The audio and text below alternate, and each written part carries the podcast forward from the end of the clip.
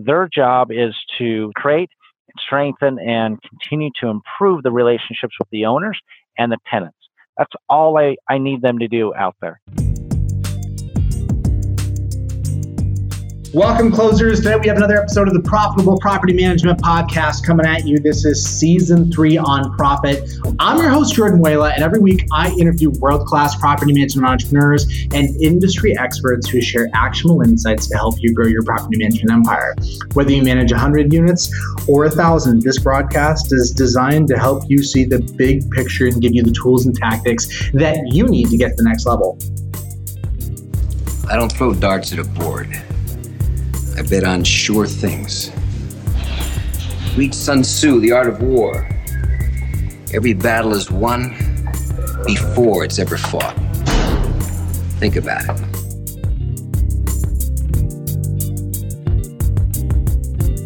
Today, I'm talking with Aaron Marshall, the CEO and co founder of Keyrenter, a low overhead, high profit technology based property management business and franchise. They're now one of the leading players in property management franchising, and they're trying to use strategic thinking and cutting edge tech to deliver better service to more owners. In today's episode, you're going to hear a little bit about Aaron's unique approach to building profitable franchise and how you can think more like a strategist. Welcome to the show, Aaron. Uh, thank you. Uh, thank you for having me, and thank you for that uh, awesome intro.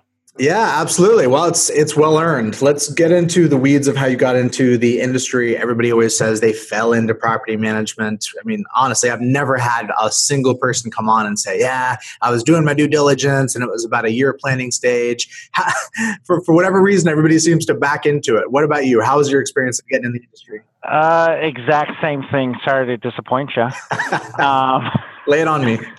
So I started in real estate 2001. I accidentally fell into real estate.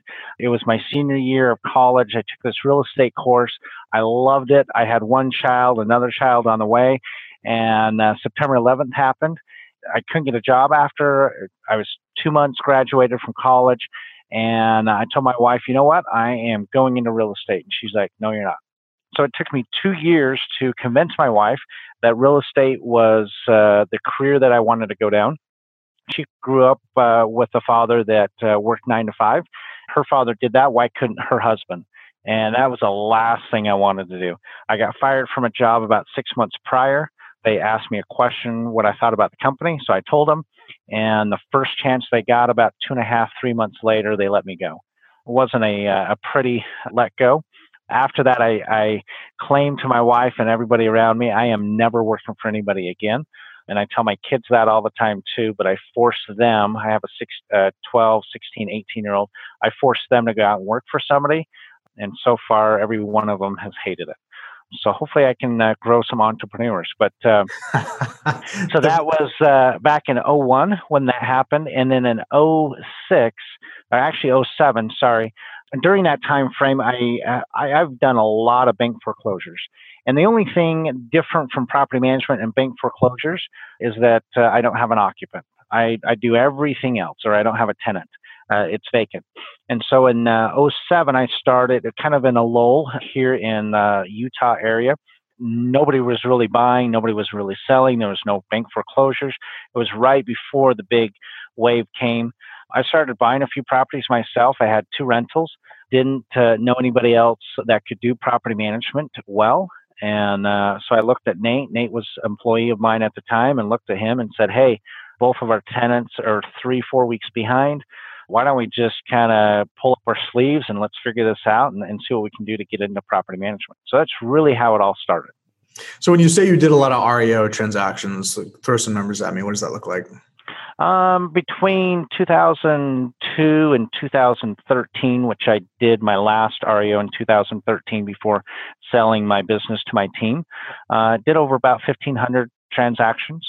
All right, that's some good velocity. Now, was that an independent brokerage? Were you working under one of the big names? Yeah, I was with uh, a small independent for the first year, then went to Remax, left Remax when my broker was trying to steal my business, and started my own brokerage.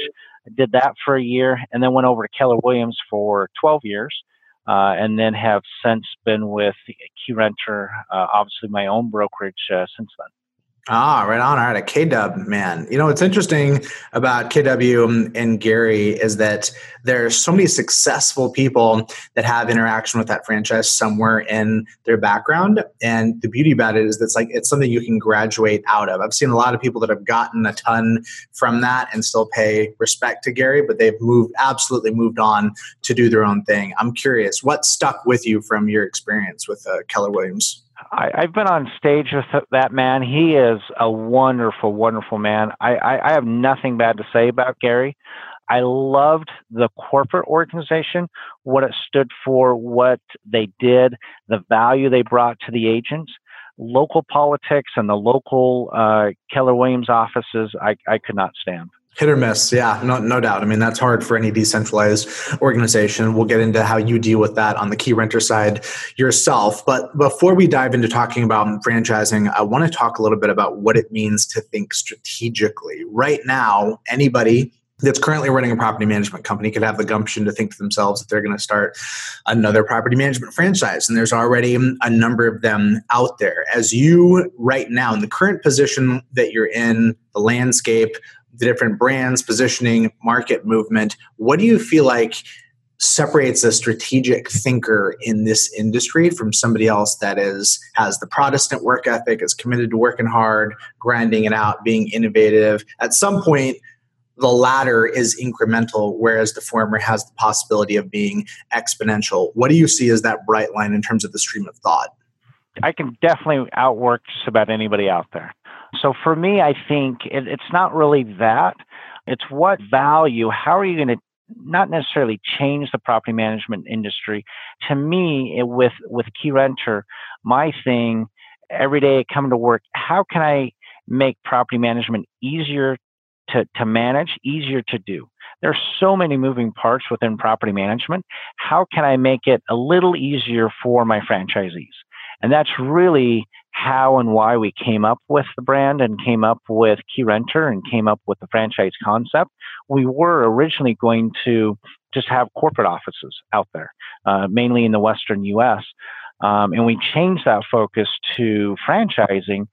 And as we started franchising, we realized I realized coming from the KW background, I got to create value. I got to make this easier. What separates Keyrenter versus doing it yourself versus another property management franchise out there. And I had to, to make sure that I could distinguish ourselves and be different. And I think that we have done that, but we're not done. We've still got to continue to do that. Uh, we're continuing to change how we help our franchisees. And I don't think we'll ever be done with that.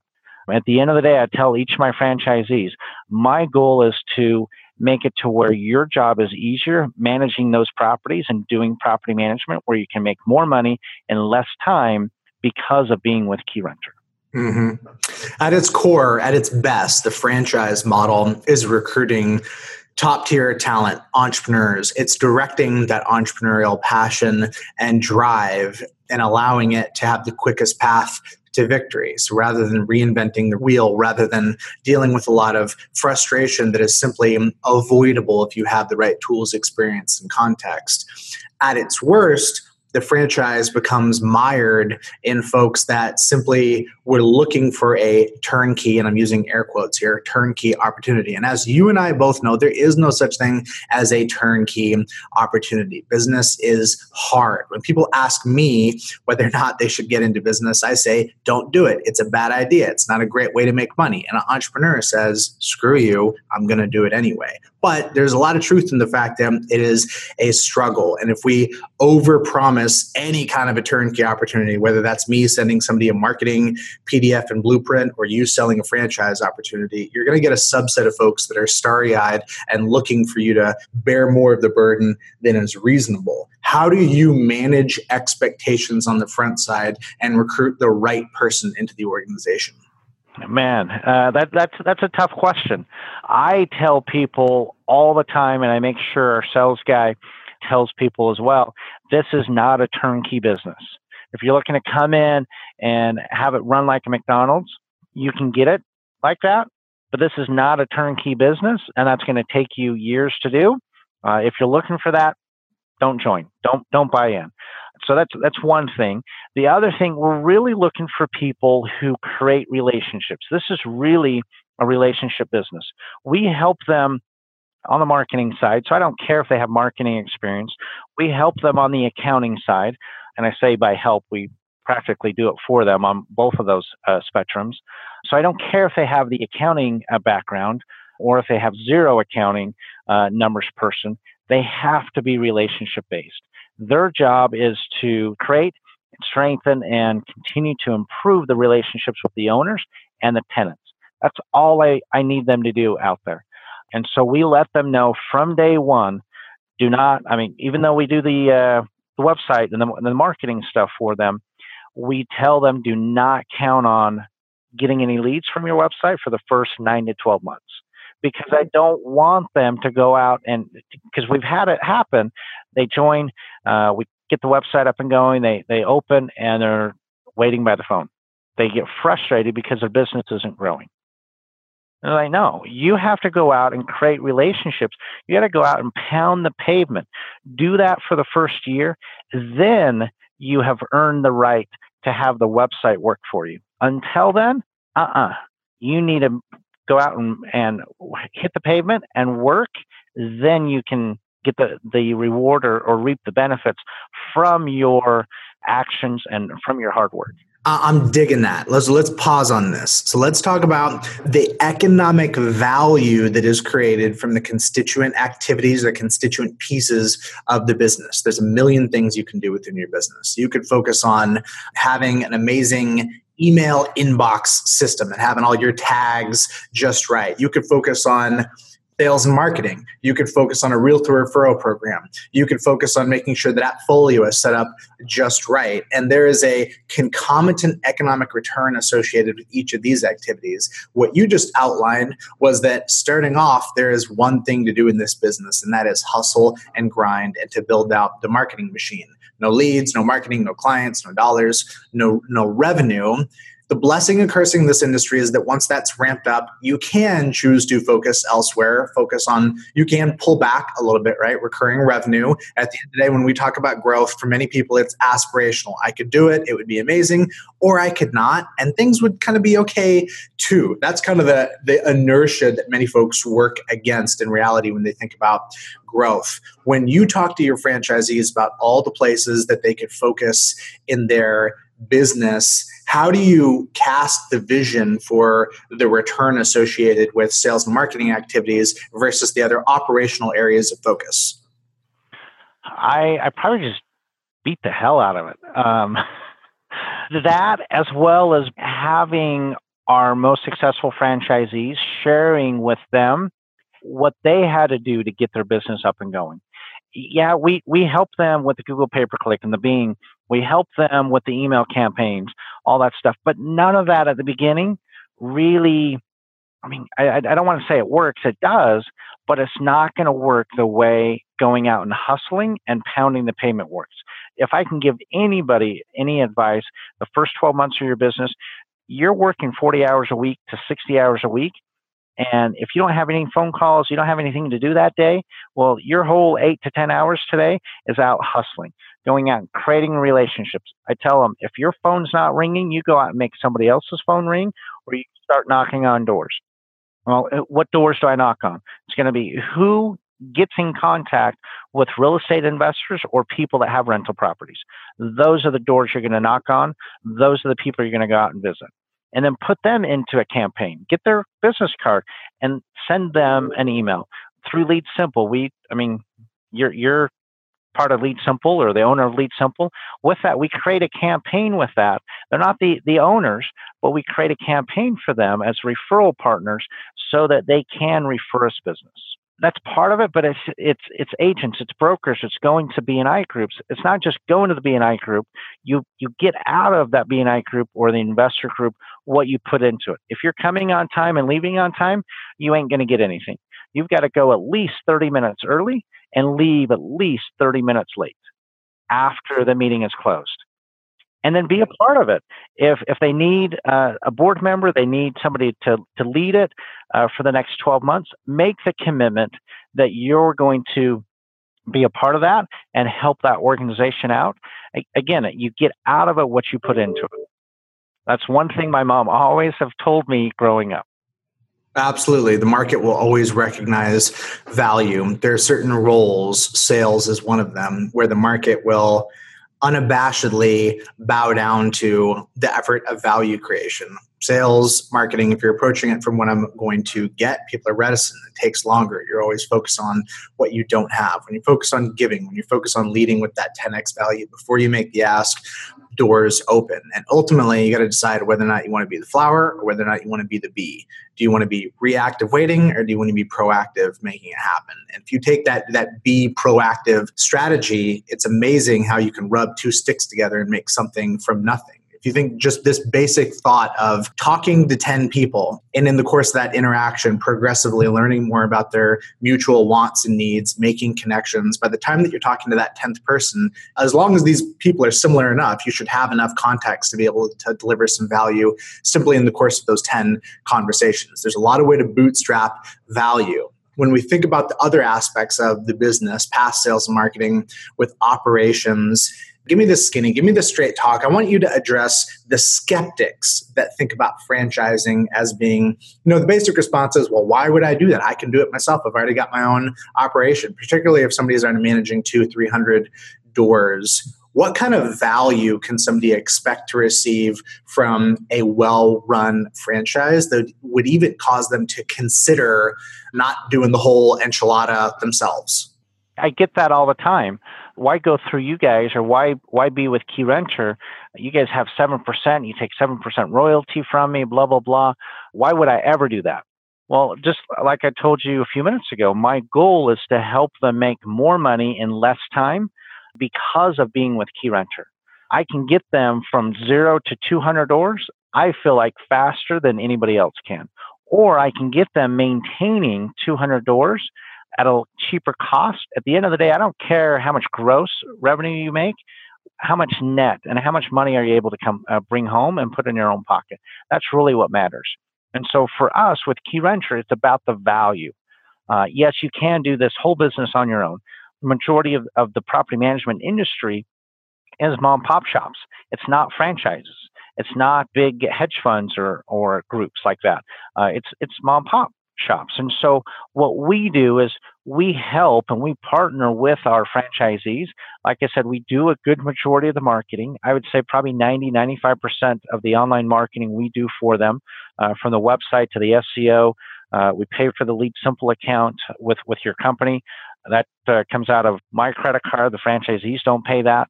Uh, but it's the value that I that I see in a in a CRM that I believe that they should have. Uh, the other part of that is accounting.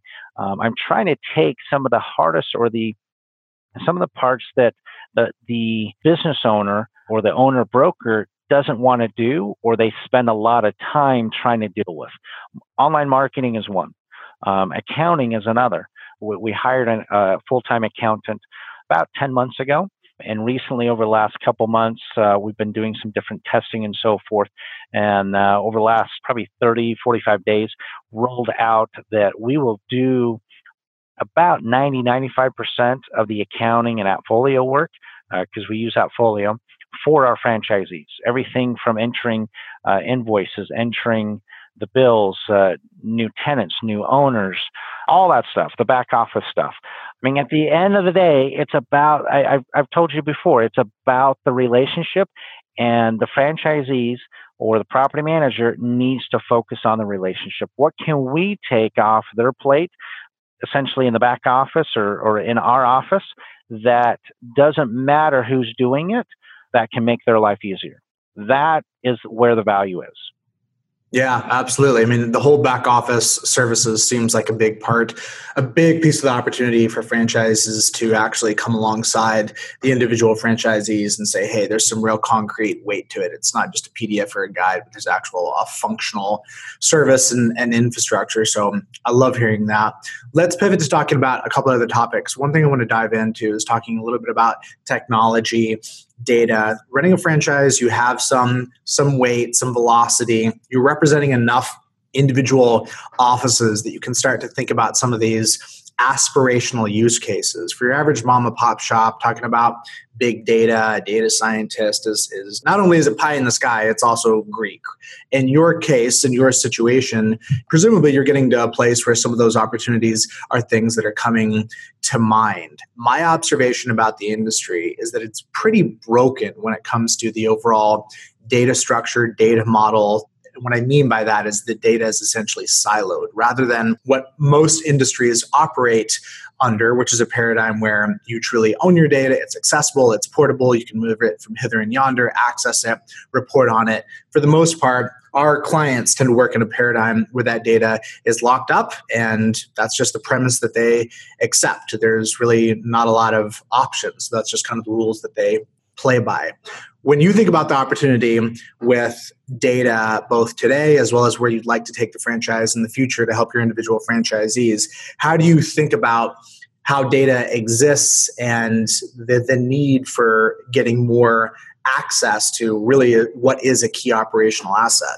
I, I, just wanted to quickly state the the reason why I feel like it's it's kind of shattered, kind of what you just described, because of the mom pop and it's, gathering that data or piecing together that data. None of us as single broker owners and, and op business uh, operators have the cash or have the means to be able to bring that data together. And so, yeah, we just freely kind of give up our data, and none of us really have any control of that. And so, with Keyrenter, that is something that I see can be a huge asset to us. We haven't done anything yet, but to be able to capture and keep that data close to our chest. But that is something that we are researching and seeing what we can do to be able to keep some of that data. And so give it uh, the next year or two, and, and uh, we'll, we'll have some different things that will allow us uh, to be able to keep that data within our. I mean, if, if we're using a third party software company, such as Appfolio or, or any of these others, uh, third party uh, companies that allow us to have kind of ease and functionality of, of the property management industry. Obviously, we give it up to them, but be able to allow us to keep it on our own as well and be able to gather that data.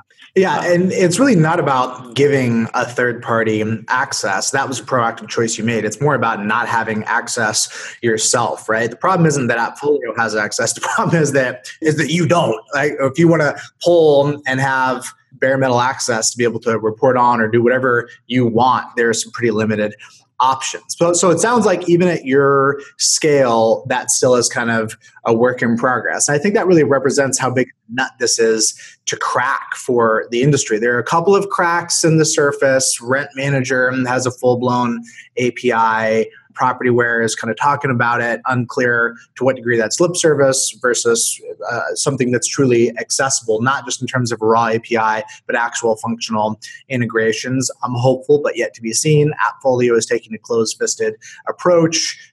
Uh, yeah, they are, but listen to the uh, Appfolio conferences coming up, and I think there may be a few things coming up that way.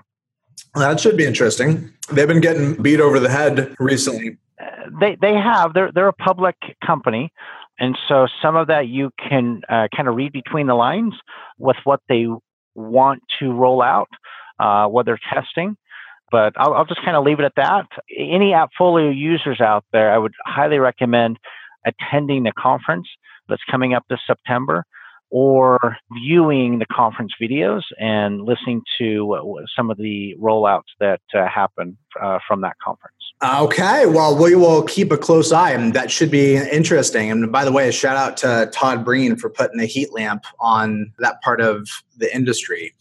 All right, so moving on from technology, let's talk a little about uh, the underlying asset. Let's talk about cash flow, the financial opportunity. People get into this business to make money at the end of the day, at least we hope so. What it looks like is that a lot of folks end up getting into it unknowingly to have an income, not necessarily to be building an asset, and that's okay. But for those folks that are really trying to build that nut, that sellable asset, that milkable asset, there needs to be one thing, and that is cash flow, the C word. I know that you have collected a check in more than one way. I know that you've been active with real estate investment yourself. Talk me through the importance of cash flow in this business for achieving the kind of financial freedom that people really want. I, I'm kind of stunned there because at the end of the day, why the hell would you be in business if you're not getting cash flow? But it's so surprising to me in property management uh, that people are, oh, as long as my property management uh, business can pay for itself and break even, I'm okay. I make money on the on the real estate sales. Or hey, I'm I'm I'm growing my business. I'm at 150, 200 doors. I'll make money when I'm at 400 doors. No, no, no, no. At, at 100 doors, you should be making money and you should be making decent money. If you're not, reevaluate how your structure is and how your business is and start making money. I told you at the beginning of the call, I'm, I'm planning on doing a book called Cash Flow is King. Uh, you've got to have cash flow. And if you don't have cash flow in this business, how are you going to stay in it? And, and that's one of the things that I, I, I push for my franchisees, like, um, and I, I grade them on and and I share stats with with each franchisee on on how we how we're all doing, uh, because I want them to see how each other's doing, and if they think somebody's doing great, hey, pick up the phone and and uh, call and, and talk to that person. But isn't that why we're self-employed and why we're in business is for cash flow? This business you can get some substantial cash flow. I, I, I don't want to be throwing out numbers and, and whatnot, but some of my franchisees they make a pretty damn good living uh, in property management, and they don't work more than I'm going to say maybe 50 hours a week. It's not that they work 40 hours a week, and, and some of them work 80 hours. It depends upon how you want to set up and have your, your business run. That's like one of the most important things is cash flow and making sure that you can pay ourselves. I have gone through this business um, and starting the franchise business. I, I, don't have any outside investors. I don't have anybody uh, helping fund that. Um, and after putting a million dollars into that, I've got to be making my money somewhere. And I make my money off of our, our here in our Salt Lake office.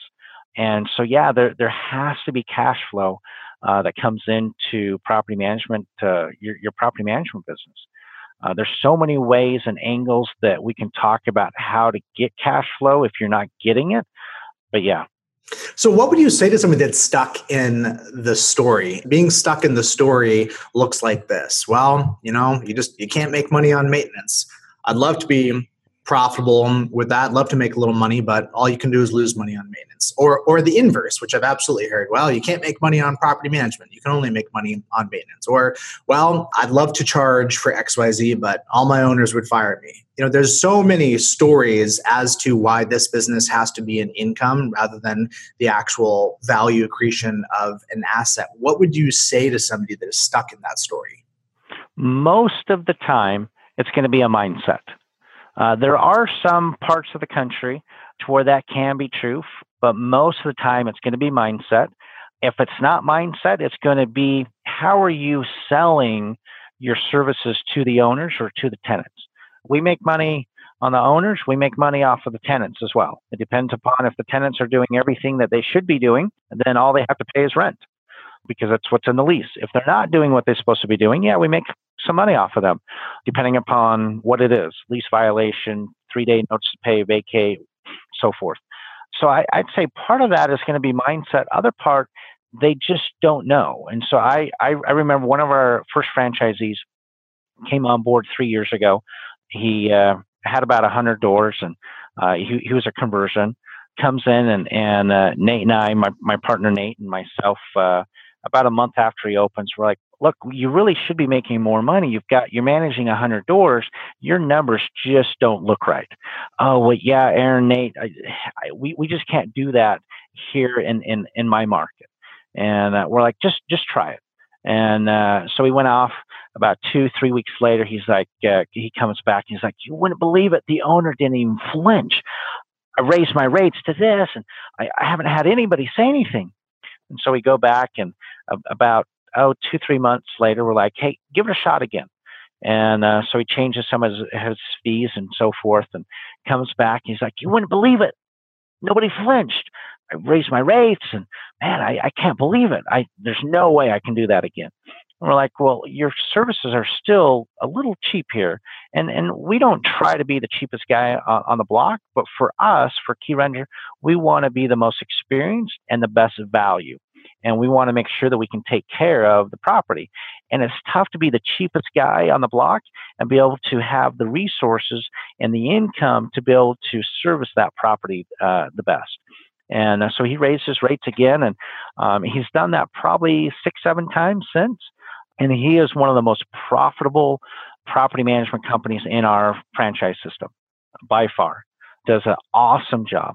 But he had to get over that hurdle with his mindset of, oh, not in my area. Oh, I can't do that. Like it's just me, or it's just me and, and one assistant. And now he's got five, six, maybe even seven uh, people on his team but he believes in the product that he's giving. You got to believe in your product. Do you really believe that you've got a good product? If you do, stand behind it. For me, I mean, I, I manage my own properties as well here. Um, I own 10 properties locally. And so I'm managing these properties as if I was managing my own. I love that. So when I think about the whole conversation of fee maxing, there's really two ways to look at it. The cynical view is that you're charging people more for what they're already getting. The optimistic view is that you're trying to add more value and charging people accordingly. At the end of the day, if you're in a situation where you're either losing money, your business is suffering, it's on life support, you have an income, but you know you're getting underpaid, that's not long term viable for the business. And if it's not viable for the business, it means it's not viable for your clients. And even if you can make it work, what that means is that you're offering subpar service as a result of those margins. So it's absolutely worth questioning the assumption. And it's not even worth having the conversation about the specific types of fees. There's value in that, but in many ways, it undersells or it short sells the real issue, which is mindset, which is the belief in charging what you're worth, which is about leaning into hard conversations and being willing to find out what's on the other side. I know you come from the same place on that, so I appreciate your perspective. I love a part of fee max- maximization. I'm not a nickel and dime. And I think there's a difference there there's some property management companies that do the nickel and dime uh, for everything. Uh, and so I think there's a fine line there. And you've got to figure out for yourself with your morals, how you do business, how do I want to do business and be able to maximize these fees?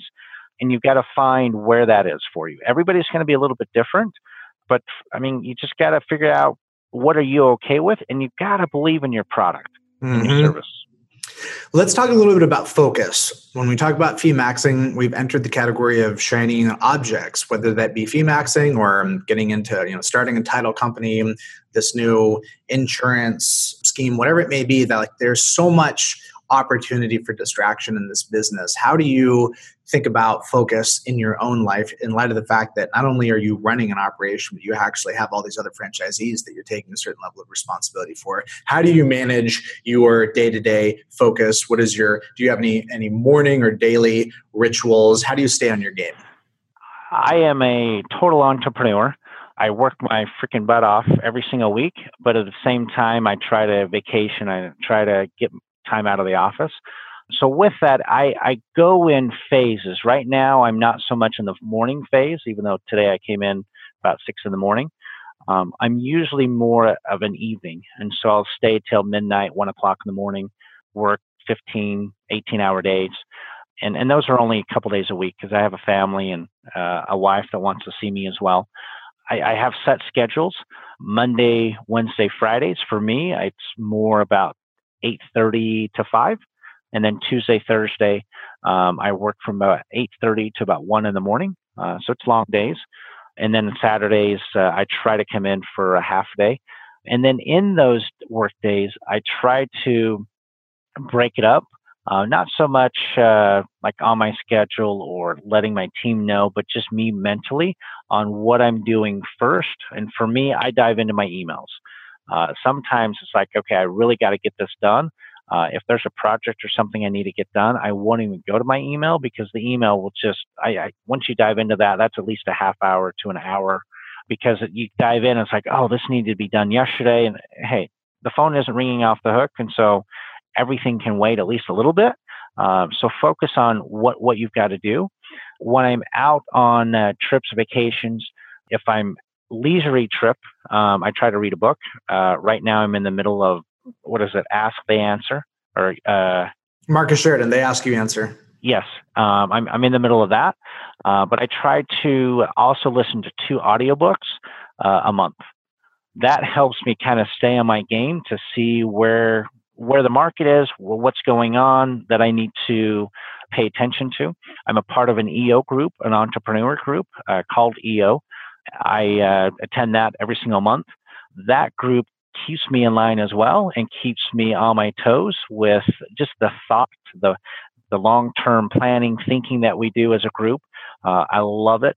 Uh, if I can recommend anybody to uh, out there, if, if you're looking for a group that thinks similar like you and you're an entrepreneur, not that your wife uh, think is crazy, uh, then I definitely would would join. It is kind of expensive, about five five grand uh, a year, but definitely would would do that. And then just making sure that I can have family time as well. I have a goal and vision of where the franchise should should be by the end of the year, three years, five, ten years down the road. My job, I feel like, to, to do that. You you talked about shiny objects. For my franchisees, I don't want them to go out and investigate and, and check out all these shiny objects. I want them to be sending them to, to me and Nate. Most likely, we've already uh, investigated, uh, looked into them, checked out the software, checked out the service. We want to do that for them. That's another thing that we do. And so that they can focus on the business and not so much focusing on all these shiny objects. And the other thing with that, with shiny objects, don't change your business so much with so many shiny objects out there and you're like oh here's another maintenance package that i should try this and then you three months later or two months later you change to this maintenance package or uh, maintenance uh, call center two, three months later, you change it to another one. At the end of the day, do your homework, do your research. Um, if it's really that bad, definitely change. But both your staff as well as your owners kind of get tired of you changing and switching things up all the time. So be careful with all that change within your business, especially with your staff the levers is what we need to be thinking about. What are the levers that we have available to move? What is the prioritization of those levers relative to where my business is at? And what activities that I could embrace map to those levers? Do I have a cost problem, i.e., is it a labor issue? Does that mean that I need to fire somebody? Does that mean I need some incremental efficiencies? Do I have a revenue issue? Is my revenue per door low? And I need to either start raise and or defend my base management fee come up with ancillary fees that context is really a first principles way of ordering and prioritizing the endless stream of activities i love what you just said there focus and priority is the name of the game let's move on to talking about the rapid fire questions. I ask these pretty much to every guest, a similar list of questions. I want quick, guttural answers from you. And the first question is this Aaron, who do you learn from? From Audible books, that as well as other entrepreneurs that are in the trenches doing it now. Those two things. All right, give me a couple of names of some books. You brought it up. Give me give me like your your top 3 or a few you've read recently. All right, right now I'm reading Solve for Happy. Love it. Uh, also uh, reading uh, Build a Story Brand. Just finished reading Built to Sell, The Entrepreneur Roller Coaster, Crush It, uh, Hal Elrod's Miracle Morning, uh, Scaling Up. Those are all awesome, excellent books that I've uh, read recently. Love it. So, story brand, Donald Miller talking about branding, positioning, the narrative built to sell. kind of self explanatory, but by John Warrillow or something. Yep. Another one I, I just finished reading, the, the Sell of a Lifetime. I love that book. If you by Harry Dent, uh, if you haven't read it, would recommend it. It's about, I think it was done early 2016. Um, so if you're going to read it, read it probably within the next six, 12 months, and by then it may be outdated everybody has their preference in terms of medium. I'm an Audible guy too. I still love the physicality, the smell of a book in my hands, particularly if I'm on vacation. But that drive time is value. I don't know what your drive is. Mine is short. My drive is time is under 10 minutes, but I'm still hacking away at books slowly but surely via Audible. Now the real question is, are you are you a 2x speed guy or a 1x speed guy in Audible? Most of it, I'm a one and a half. Okay. Two. All right. Uh, solve for happy. He has a really bad accent or an accent, and so for that, I'm doing at 1.25. I'm actually with you on that. There's like a small handful of people that actually talk as fast as I do, and I listen to those people at a much slower speed. M- most of the podcasts that I listen to, every time 2x. Love it. Next question. If you could do it all over again, if you could talk to yourself on day one of starting Keyrenter, what is the one piece of advice that you would have done everything within your power to get that version of yourself to understand? One, not go into franchising. Um, and, I say that sir, kind of sarcastically, but holy cow, did I uh, not see what franchising was all about? It has nothing to do with property management. But take that aside, probably at the end of the day, focus on relationships. It's nothing that you can do with your website is going to bring business in. The biggest driver that will that can and will bring business in is you or me. Go out and sell yourself and build a business. If I was to do it over again, I wouldn't spend so much money on the, all this other marketing crap and everybody that's emailing and calling me and wanting $300 to $1,500 a month to help me bring in leads. All right, fair enough. So, a lot of people ask what's going to be different in the future, the D word, disruption. My question for you is this In 10 years, what's going to be the same in this business? What is predictable enough that we can optimize for and bank on? What do you believe is not going to change in a decade? This is still going to be a relationship business how we do the business will definitely change, but it will still be a relationship business. Couldn't agree more. I'm with you. Final question of the interview. Aaron Marshall, in your opinion, are entrepreneurs born or bred? I am going to say both, but I'm going to say partly it is born, but the other part, it's got to be bred as well. You just can't be born with it and really not have the the playground to be able to exercise or see the entrepreneur power. For me i give my entrepreneur spirit back to my grandfather who was an entrepreneur. Uh, i always wanted to be like him. He uh, had a box business cardboard box business uh, out of denver colorado uh, that he uh, started back in the 50s and uh, i never actually saw him do it so that's part of it. The other part, my grand, my other grandfather was uh, an entrepreneur, a failed entrepreneur with rabbit meat. Uh, he always tried to get rabbit meat out in the supermarkets, clear from the early 60s, clear up to the mid 90s, and he could never really get it out there in the, the mass quantities. It tastes similar to chicken. I'm not sure if you've ever had rabbit meat. So I'm going to say a little of both, but there needs to be an environment uh, to where the entrepreneur spirit or that born entrepreneur spirit can uh, kind of develop uh, within. And I don't know that those answers are incompatible. You could say that it's born into a certain group of people, but only only a subset of those folks actually fully manifest it based on what was modeled for them. I totally hear where you're coming from that which was modeled for you becomes infinitely more reasonable for you to aspire to do simply because you saw somebody else do it, particularly if that person was in your immediate family. So, love that answer. Aaron, if folks want to get in touch, if they want to learn a little bit more about you, Keyrenter, as a company, what's the best place for them to go? Go to LinkedIn, Aaron Marshall, or go to the website, keyrenterfranchise.com. You can uh, hear uh, and view some videos that I have on there but I'm readily available. You can also email me, aaron at keyrenter.com. Love it. Thanks for coming on the show. Aaron, if you're ever in Austin, let's break bread. Excellent. Thank you. All right. We'll be in touch. Bye bye. Bye bye. Thanks for tuning in to the Profitable Property Management Podcast. Please subscribe and leave us a review. Your feedback makes this a better show, and the more reviews we get, the better our guests become. Thanks again for listening, and don't forget that you can find us online in the Profitable Property Management Facebook group where we mastermind with the best in the industry.